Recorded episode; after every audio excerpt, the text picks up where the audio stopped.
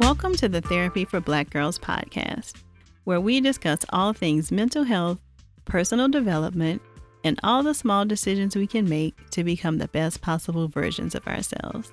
I'm your host, Dr. Joy Harden Bradford, a licensed psychologist in Atlanta, Georgia. To get more information and resources, visit the website at therapyforblackgirls.com. And while I hope you love listening to and learning from the podcast, it is not meant to be a substitute for a relationship with a licensed mental health professional.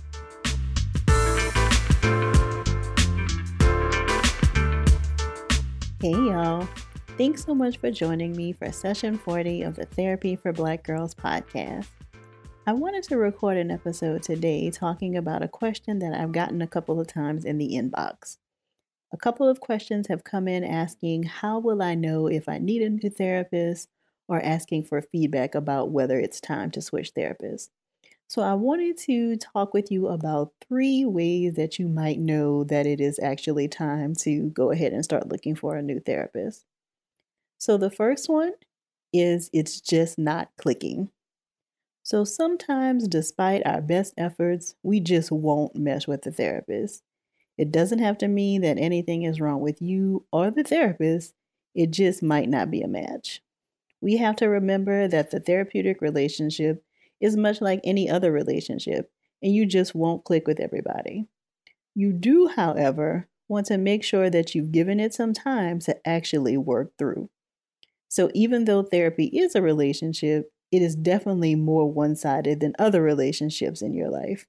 You're probably used to sharing all types of personal stuff with your friends, and of course, your therapist is likely not sharing a whole bunch. And this means that it might take a little longer for you to feel comfortable in the space. You probably won't start off feeling like you can share everything, but within a few sessions, you should know whether a therapist helps to create a safe environment and that eventually you could see yourself opening up more. The second reason you might know that it's time to switch to a new therapist is that the therapist has said or done something insensitive, disrespectful, or inappropriate. One of the most important factors that will contribute to whether therapy will be effective for you is safety, both physical and emotional safety. If a therapist does anything to undermine this safety, then it's probably time to move on. I'm referring to things like making comments that are racist, sexist, or discriminatory in some other way, making comments that feel sexual in nature, or making comments that cause you to question the validity of your feelings and experiences in a way that moves you backwards and not forward. For example, if you went to one of your therapy sessions commenting about the increased stress you've been experiencing due to the number of unarmed Black people you've heard about being killed by police, and your therapist says something like, well, let's think about what the police might be feeling in that moment.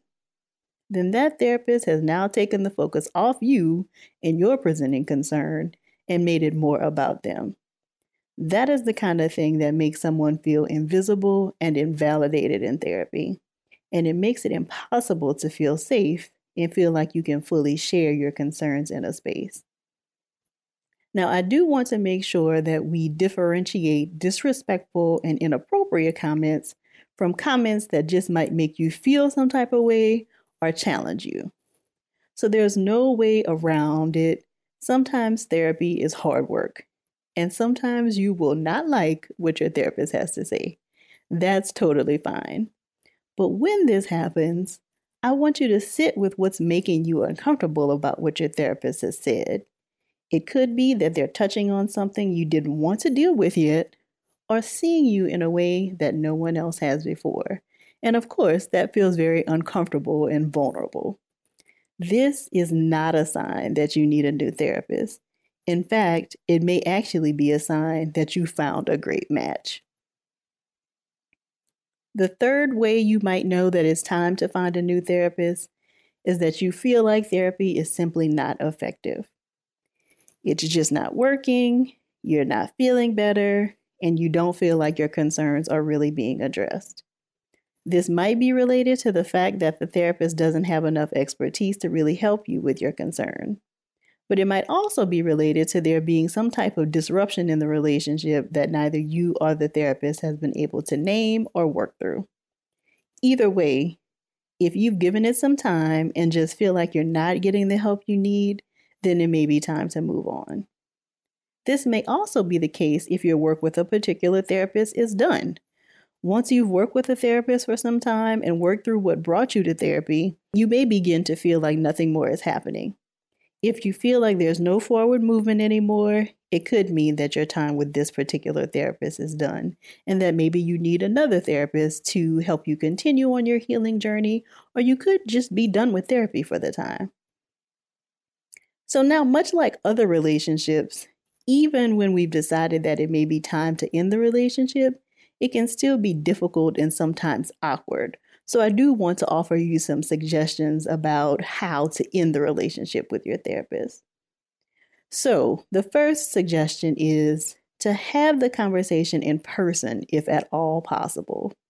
So, once you've decided that you're ready to move on from working with a therapist, I suggest starting off your very next session stating this. Please do not have this be one of those things you say as you're walking out of the office. That does not give you the time to kind of fully articulate what you've been feeling and that you want to end the relationship. So please make sure that you give this conversation some time to happen. If the relationship just isn't a good match or it's not working, then it's totally okay to say so. Now, this again is only related to if you feel like the relationship has just not been a good match. If the therapist has been inappropriate or disrespectful in some way, then I would not necessarily encourage you to sit down with them, as that might lead to them trying to defend themselves and talk about why you misinterpreted a situation, and it might actually lead to you feeling worse. So I would not suggest this if you have felt um, invalidated or disrespected from a therapist. If they've been inappropriate in any way, I would not encourage this conversation. But if it is just a case of not working out, then it's okay to say so.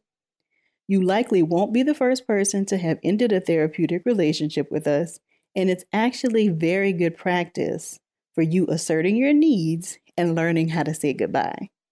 Many times we just ghost a situation when it's no longer a good fit, but it's actually very therapeutic to be able to learn how to have a healthy ending. And when you're thinking about who your next therapist might be, make yourself a list of what didn't work out with this particular therapist. Most therapists will ask as a part of their intake about any previous therapy that you've had and what was the outcome. You want to be honest with a new prospective therapist about what happened and see if that can be avoided in a new therapeutic relationship. Being clear about what you thought wasn't a good fit may also help you to ask better questions on the front end when you're interviewing new therapists. So, if you have had the experience of having to quote unquote break up with your therapist, then I definitely would love to hear about that, how that conversation went, what led you to decide that it was time to end that relationship, to give us some more perspective. So, because I think sometimes we stay in therapeutic relationships longer than we need to for fear that we're going to hurt our therapist's feelings or that it's not going to go well. But like I said, most times you are not the first client who has ended a relationship. So if you do think that the time that you spent with this therapist is coming to an end, then go ahead and have that conversation. We do also have an on the porch question this week. And this question reads Hello, Dr. Joy. Love your podcast. It helps me get through the week. I will explain my scenario. I'm 25, going on 26 this year. I still live with my parents, but I'm looking to change that later this year. One of the biggest fears I have is beginning a serious relationship in the future. I have talked to guys here and there in college, but they were never willing to commit or just wanted sex. The past two years, I didn't focus on dating because I wanted to put myself first and focus on getting a good job with pay, my own place, and my health physically and mentally. I've never had a serious boyfriend, so I'm afraid of not knowing how to function in a relationship. I'm pretty sure I know what I want in a man. Long story short, someone who will make me a better me. And on top of that, I'm a virgin. So finding a man will also be a process of weeding out men who can be mature enough, I guess, to understand why I've held on to my virginity for so long. I never wanted to hold on to it till marriage. I just wanted to lose it to someone who I genuinely cared about and who genuinely cared about me. What advice can you give a 25 year old virgin who is looking for Mr. Right the first time? So, thank you so much for listening to the podcast. I'm really glad that it helps to get you through your week. Um, I definitely have a couple of thoughts regarding your situation and hope that I can offer you some ideas that will help you out. So, the first thing that jumps out at me is your comment that you've never had a serious boyfriend, so you're afraid of not knowing how to function in a relationship. And I'm wondering what your expectations are for what that might look like. Though you didn't mention anything about friends or other relationships, I'm guessing that you do have other relationships in your life and that you manage to function just fine. So I wonder what you're thinking being in a relationship with a partner will be like and how that's going to be drastically different from the friendships you might already have. I wonder what you're so afraid of. You then stated that you already know what you're looking for, even though you haven't had any serious relationships someone to make you a better you. So, first, I wonder how did you develop this list of what this guy would look like if you've not had any real experiences to base it from? I tend to think that you probably need at least some experiences to decide what you want more of and what you want less of, and what's actually a good combination for you. I also really wonder about this idea that this person will make you a better you. So, what will that look like, and why aren't you her now? What are you expecting a partner to do for you that you cannot be working on for yourself right now? I'd encourage you to think more about what's making you feel as though you need to wait for someone else to be the best you and get busy becoming her right now. Finally, you mentioned that you wanted to get it right the first time. And while that may happen a lot on Lifetime, that's not typically the case in real life, especially when you've not had a lot of experience dating. I'd encourage you to release that pressure from yourself to get it right the first time, because expectations like that are what sometimes lead us to making decisions that aren't truly in line with what we need and deserve, but more in line with just being right.